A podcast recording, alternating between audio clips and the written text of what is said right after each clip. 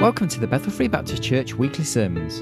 This is the morning service of Sunday, the 9th of April 2017, entitled Making Our Church a Great Church, Part 5. And the Bible reading is taken from Acts chapter 4, verses 32 and 33. Here's Pastor Larry T. Curtis.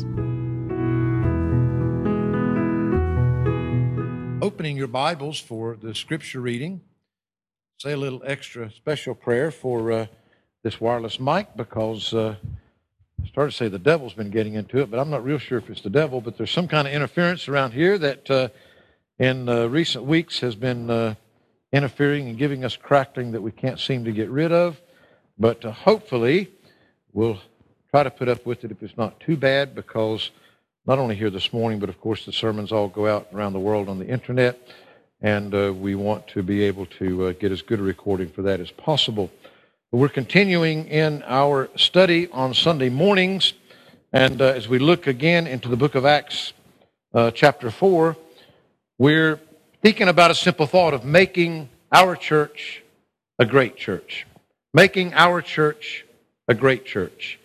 Acts chapter 4, beginning in verse 32, says, And the multitude of them that believed were of one heart and of one soul.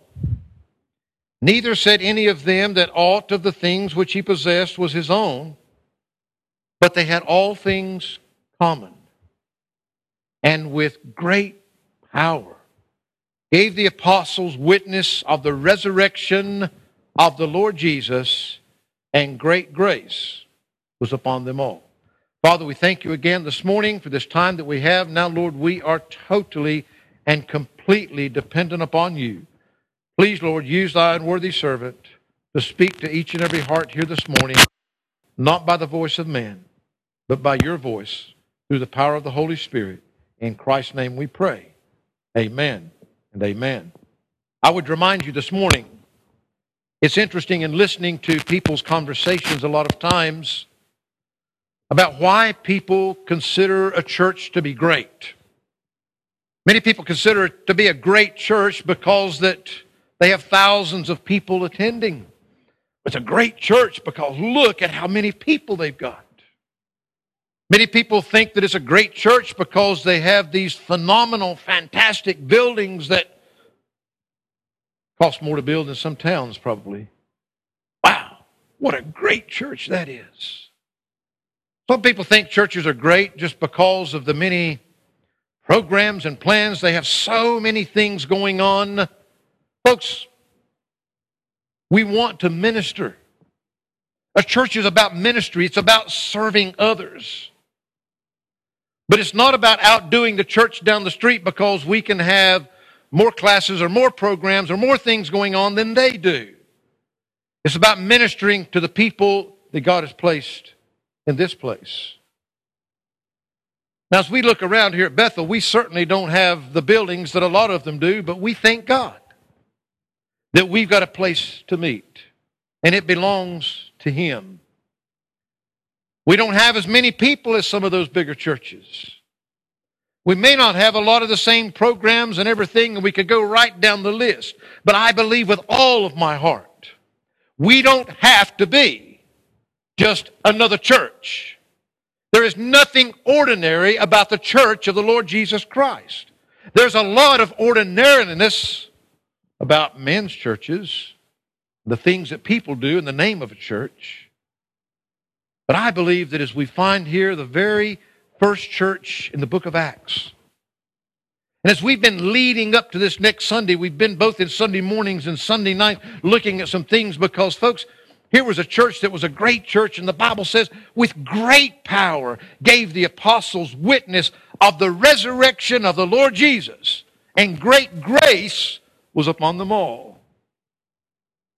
We've been looking at what will make us a great church, regardless of whether the world ever sees us as a great church or not, regardless of whether the world ever knows who we are, that we even exist. May we be a great church in the eyes of God, to no man's credit, but to his credit alone. And in looking at that, as we approach next week, there is nothing, nothing that is more important than with great power, being able to give witness to a resurrected Lord Jesus Christ, and that great grace be upon everyone that's present. For only by his grace, for by grace are you saved through faith. And that not of yourselves, it is a gift of God, lest any man should boast. We have nothing to brag about today. What are some of the things that made this church great that will make us great today in God's eyes? And we look first of all that in order to be a great church, we've got to have a great purpose.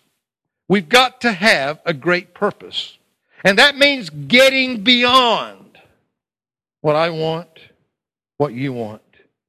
Getting beyond the purposes that we may think would be good for our church. Because we said that there were three things that we looked at, and certainly that doesn't mean that it's everything. But you see, they continued steadfastly in the apostles' doctrines, in their teachings, and in fellowship, and in breaking bread, and in prayers. And we looked at those so many verses. You see, they had a great purpose because their purpose was not their own, their purpose was God's. And we see that because the only way that you can have great purpose is to be operating in obedience to the Savior. Obedience to the Savior. Not what we think, not what's right for our times. Yes, cultures are different. Thank God that we look around our church and we can praise God that people come from different cultures and different nations and all kinds of different backgrounds, but there's one God and there's one Word of God, and it's Him that we've got to be obedient to. We don't need to have a church like an American church or like a British church or like an Indian church or like any other church. God's church the church of the Lord Jesus Christ that He built, that He's still building. That can only come when we operate in obedience to the Savior. When we operate in the Spirit.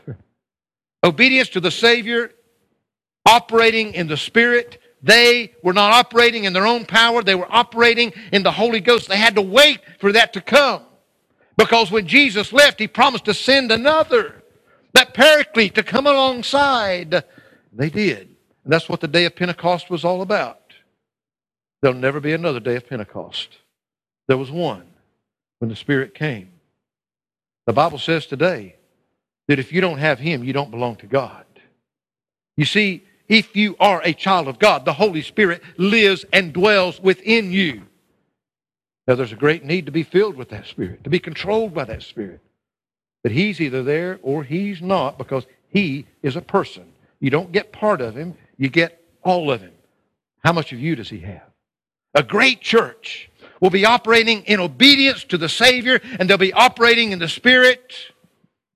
And we said that the greatest thing they'll have on offer is the offer of salvation. Jesus came to seek and to save that which was lost. His whole purpose his eternal purpose in eternity past. I know we'll never get our head around that. His eternal purpose for your salvation and you to be made like the Lord Jesus Christ. Everything that he did, that's what the Bible's all about. That's what church is all about. That's what the Christian faith is all about. Jesus came to save men from their sins. He came to atone for them, to redeem them. That's what this week is all about on the calendar. Jesus Christ dying on the cross. I know a lot of people will be celebrating Good Friday as the day. Well, I ain't figured out how to get three days from Friday to Sunday. I'm not celebrating a day, I'm celebrating an event. The reason that we worship on Sundays and not on the old Sabbath on Saturday is because it's the Lord's Day. That's the day they found the empty tomb. That's when the Christians started meeting together. Every Sunday should be Resurrection Sunday for us. You see, a great church must have great purpose. They must. Obey the Savior, operate in the Spirit, and offer salvation above all else. Secondly, a great church must have great preaching. I didn't say great preachers. It doesn't matter. the messenger makes no difference. It's the message. If a church is built upon somebody that's a great preacher, that has great oratory ability, if it's based on a man in any way, shape, or form, it is not a great church. The church doesn't need great preachers. The church needs great preaching. Whoever is in that pulpit, God's hand upon him, God using him to bring the message that's needed, preaching God's word, preaching that first of all and above all, as we sang earlier, exalts the Savior. It doesn't lift up man, it doesn't lift up the program. Above all else, it exalts Jesus Christ. He's the one that's lifted up, He's the one that's made to be more. Exalts the Savior and edifies the saints. We're built up. He gave us each other, folks. We're not a bunch of nomads. Great preaching. Sometimes, just like with that parent. Sometimes it's scolding. Sometimes it's the rebuking. Sometimes it's the exhorting. But we need it all. That's the only way we can grow. That's the only way we can mature. Paul warned Timothy there'd come that day when they just want their ears tickled. They want to be made to feel good. They want to come to church to feel good about themselves. Folks, we don't have anything to feel good about ourselves. We got a lot to feel good about the Savior. May we have preaching always, whether I'm a dead or alive, whether I'm in Timbuktu or Birmingham, United Kingdom. May there always be great preaching where God's word, where Jesus Christ is being exalted, where the saints are being edified, and sin must be exposed. Nobody can see their need for a Savior. Nobody can know that they need forgiveness unless by God's word and by God's power we expose sin for what it is. And if you're here and you're lost today, you need sin exposed in your life. You need to see it. You see, we all, we all have to come to that same place. We are all unique individuals.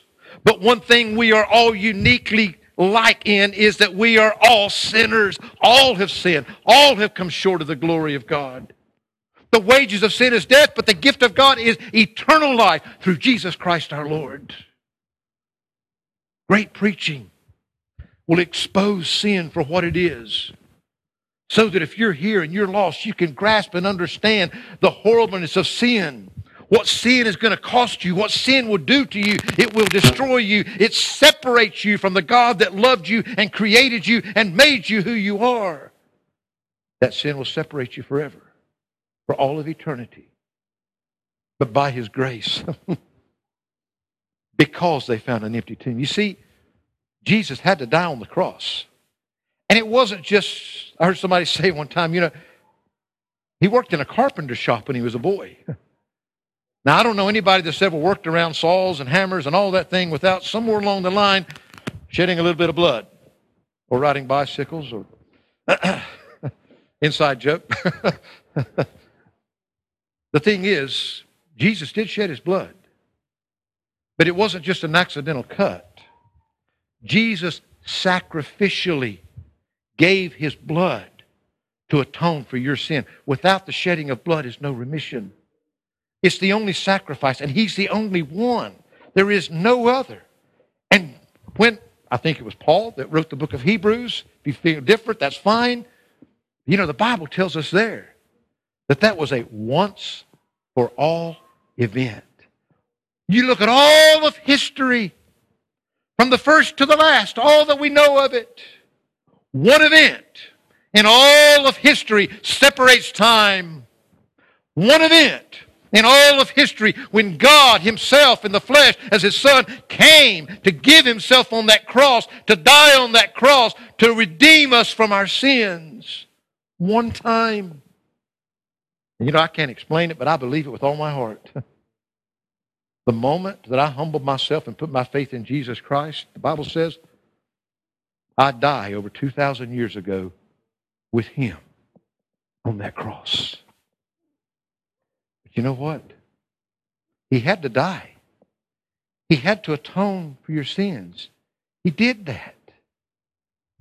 But when they found that empty tomb on the third day, That's what the Bible's talking about when he says that he is a propitiation for our sins. And I know that's a nice word, and my people around here know I just say it over and over and over again because I love it, and it's been taken out of most of the new Bibles, but most of them got something that means a lot less. He is a propitiation. He met every requirement that God had. He's the propitiation for our sins, he said to the Christians, but not for our sins only, for the sins of the whole world. One time in all of history, the one person that was sinless enough to be able to atone for it. God could not be a holy God and a just God if he allowed sin to go unpunished. If he allowed one sin to get by, to get into heaven, there would no longer be a heaven. When sin entered in, death entered in, just like in the Garden of Eden. No. It's got to be taken away completely. Sin separates us from God. He's life. Without life, there's death. That's why, you know, some, sometimes people think, you know, heaven's some great reward and hell is some great punishment. No, folks.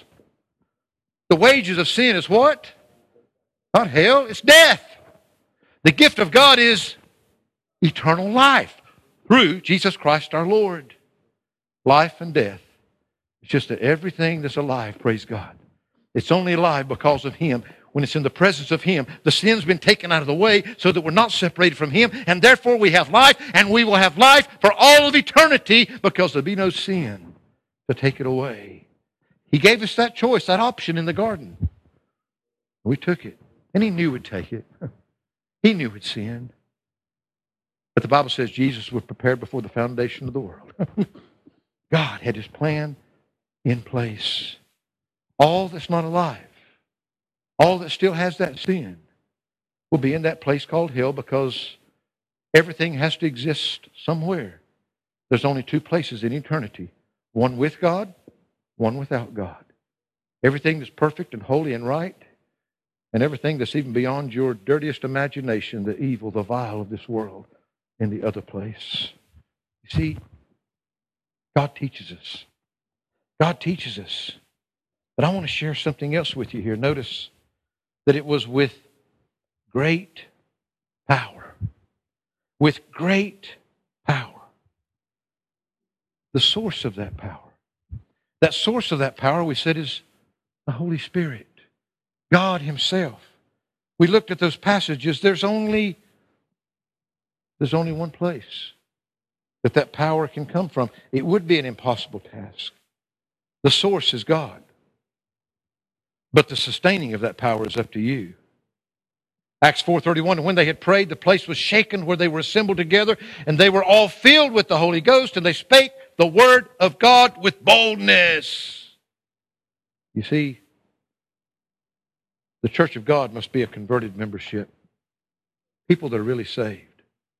But it must also be a clean membership, people that are taking a bath, that are washing away the dirt that are continually being cleaned to be used by God. A consistent walk, faithfulness as we call it. A continual asking on our face before God, knowing. I know the world sometimes thinks it's all just a crutch to us, but knowing beyond a shadow of a doubt that it is His power, that it is Him alone, that it is Him that's keeping us, that it's all Him. Don't be ashamed to ask for it on our faces before Him we saw, and I said it to some, it may have seemed a little bit unusual that when we had a baptismal service last Sunday morning, that we were talking about great persecution.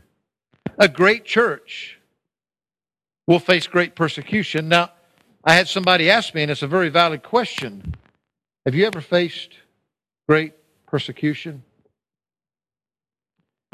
We think we're being persecuted a lot of times. Our persecution is on a whole different level. We worry because somebody smirks at us. When we do our open airs, when we go out here on knocking on the doors and we're trying to, to be a witness to people, we're trying to build those bridges. I promise you, folks, it's because He's the one that commanded us to go into the world. He's the one that commanded us to go out into the highways and the byways and the hedges and compel them to come in. They will not all just walk through those doors because They've heard how great you are in here. they had bold witness. They had a bold witness. And anytime you're a bold witness, there are going to be people that don't like it. But as we sit here in our relative comfortable seats, as long as I don't preach too long, in our warmth, with each other, right now, right now, there are those. We have folks right here today that have family and friends in Cameroon that are being persecuted. You can say it's a lot of things, but in the end, it comes down to their faith, their Christian faith above all else. Many of us around this world, to boldly witness for the Lord Jesus Christ means your life is on the line. We worry because somebody, yes, you see, you can't. You can't expose sin as we've already seen. You can't be a bold witness without people getting upsetting. Their great faith. That was what brought them great persecution. Because man, they they really believed this stuff. And they lived this stuff. Great faith and great fervor. They weren't ashamed of their faith. They got out there, they were bold witnesses for the Lord. We want to sit back in the comfort of our church seats. We want to sit back in the comfort of our homes because we don't want to face them. And we live in countries where we've got all the freedom, we've got the resources at our fingertips. We'll never be a great church if we just wait for all of them to come to us. You see, we're not going to be a great church because of what I'm saying from this pulpit and what all is happening in here alone. We've got to get outside of these four walls. We've got to, to live in that power that He has given us, operate in that power that He's given us, but in so doing, we got to be willing to face whatever comes at us. Nothing is more important. And we looked at some of those things and I want to give you this this morning. You see, a church is not made up of brick and mortar. It's not made up of all the banners and the seats and the carpet and everything that we usually take for granted. Acts 4:32 what was it? And the multitude of them that believed. The multitude of them that believed were of one heart and of one soul. Whose heart? God's heart. Whose soul? His. You see, we're talking about the whole congregation. Not one saying, oh, I want it this way, and oh, I want it that way, and this is what we want to do, and that's what. No. It's getting our desires out of the way, getting us out of the way. You see, a great church is going to need great people. It's going to need great people. Yes, great purpose, great preaching, great power, great persecution, but great people. John chapter 13, verses 34 and 35, Jesus said these words. He says, A new commandment I give unto you. A new commandment. We've got all those others God's given us. Jesus said, I'm going to give, give you a new commandment. He says, that ye love one another as I have loved you. That ye also love one another. Listen, by this shall all men know that ye are my disciples if ye have love one to another. Folks, we talk about the love of Christ. We talk about the love that we have. Jesus says, if you've got that love for me, people are going to know that you're mine because of the way you love one another. Do you know? Jesus Christ loves the vilest, dirtiest, most vulgar, the most low down sinner that's ever lived on the face of this earth that you've ever met, Jesus loves them more than you love anybody. He does. And he says, if you love me, you got to love one another the way that I love them. Love others the way that I love. All the multitude of them that believed were of one heart and of one soul. Man, the unity of heart, the unity of soul. Such a powerful testimony that is, folks, I'm sorry, it's missing. It's missing from most churches today. There's not that kind of unity. Said by one writer that the height of our love for God will never exceed the depth of our love for one another. Pretty astounding when you think about it. Because His love, He speaks more about our showing our love to Him. The greatest way is by loving others like He loves. I believe it's one of the most missing ingredients in churches today. And it's funny because, you know, people today, they, they like hearing messages about love. They like hearing that a whole lot more than about sin. I like preaching about love. I like talking about love. But how about living like we love? You see, I think one of the missing ingredients is that too many people are going to church just to do their duties instead of being there because they love Him and love one another as they ought to. The words come easy, but the actions to back them up so many times are so difficult. See, a love one for another. That's what Jesus said. A love one for another. And you know what happens when you get a love one for another? You'll have a longing one for the other. A love for one another, for one another, and a longing one for another. You really want to be sitting next to that person. You really want to see that person. You really want to give them a hug and say, Wow, I've missed you since the last time we met. A longing. They continued steadfastly in the apostles' doctrine and fellowship and breaking of bread and in prayers. In verse 46 of that same chapter, he says, And they, continuing daily with one accord in the temple and breaking of bread from house to house, did eat their meat with gladness and singleness of heart. Now, this church wasn't a great church because of its great numbers.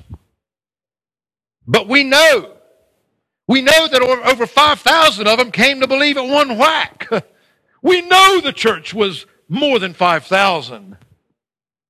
We know those great numbers. And yet, even though they were in those great numbers, they still had this individual longing to be with one another, to be in one another's home, to be fellowshipping with one another.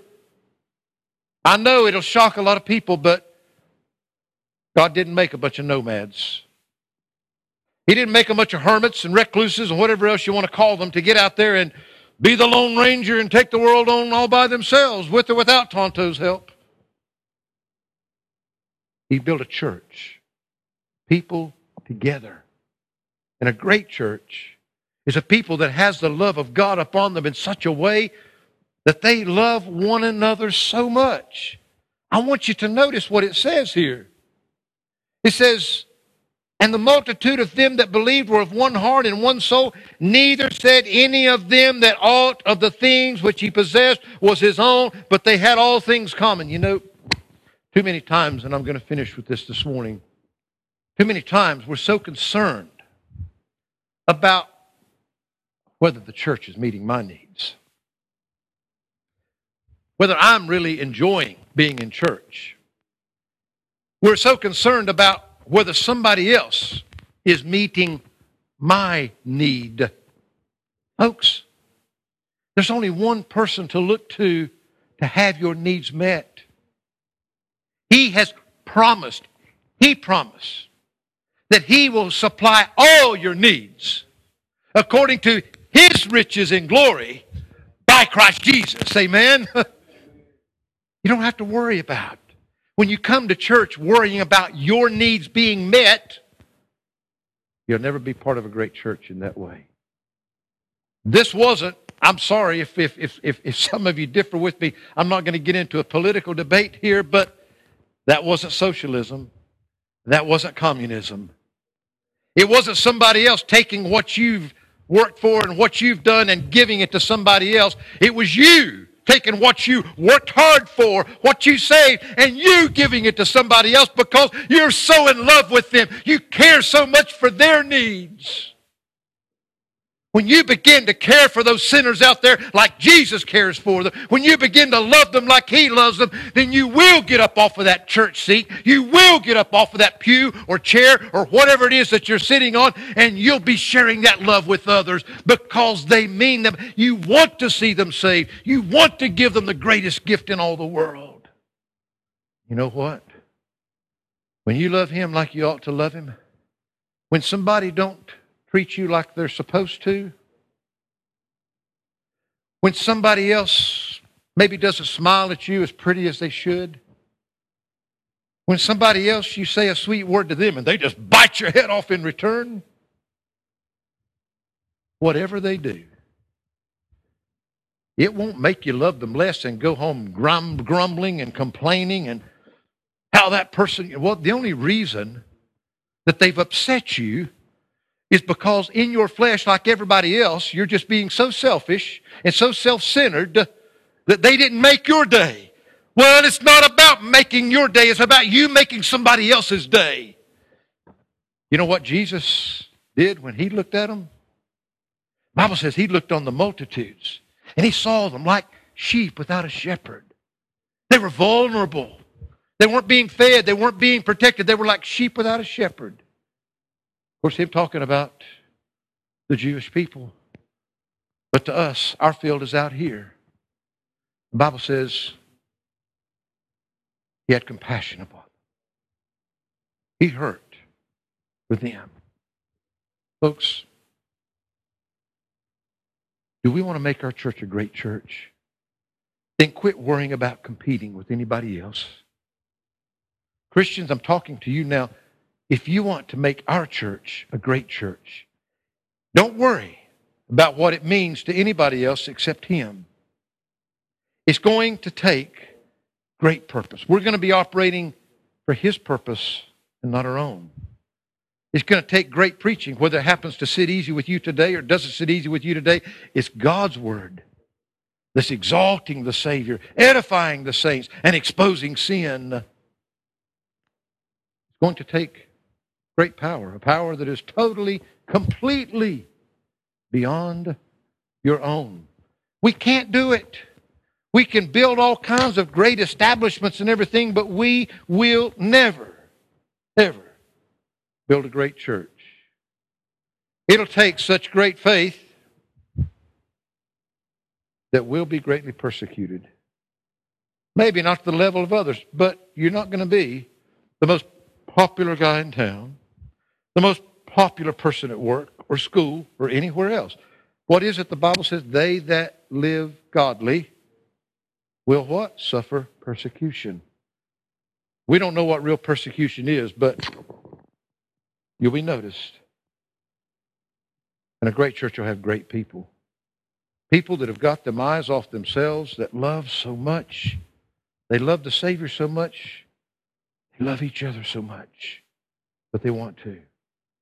You're here this morning. You can't be part of the church of the Lord Jesus Christ. And, folks, it's the church that's going to be taken out of here one day. The trumpet is going to sound. Jesus is coming back for his own. And if you're not part of the church, then you're not going to go with that trumpet sound. And you don't really want to be behind for what's going to be left here upon this earth at that time. Today, you can be part of the church, but it was them that believed.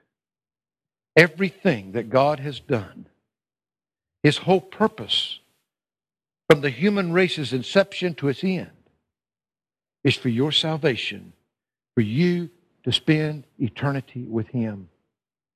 I would tell you, and I mean it with all my heart. You know, one of the frustrating things to me in preaching God's Word is I I ask myself sometimes, God, is there, is there something I can say? Is there something that I can do that'll make that lost person get saved? I can't. Today, I can only share with you that Jesus Christ is the only way. He did die on that cross for you, for your sins. The price was sufficient. But will you, will you accept it today? I encourage you today. If you don't know that, why?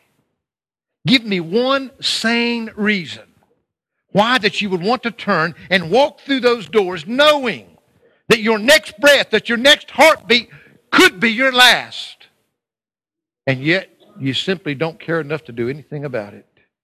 When He's offering you life, man, when that heart stops beating, you know, I'm not trying to call out the undertakers to come and get me any sooner than they have to. But I, we, we sang about it earlier. I have no fear in death. None whatsoever. Because I know. I know that when this old body faces death, I know that to be absent from the body is to be present with the Lord. Do you know that today? You can, but I can't. I can't give that to you. I can only give you the truth. I can tell you that you yourself, you can either humble yourself, you can admit your sinfulness, you can ask God for the forgiveness because you really, genuinely seek Him from your heart and know that Jesus is your only hope. You can leave here a saved person.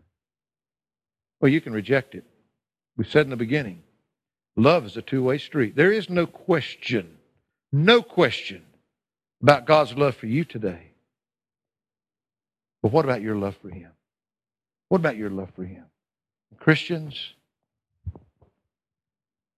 you can go to church just to go to church. You can be a part of just a, an organization that gets on and maybe does all kind of things. And but I'm asking you today, will you do your part to make it a great church, a great church in His eyes? You know, I worried immensely in my young days as a preacher. I worried immensely about what I was going to preach and how I was going to preach it, whether I was going to preach it like this person or that person. I love you this morning. I really do. And I'm not going to do anything to just make you mad. But you know, I don't really care whether you like the way I preach or not.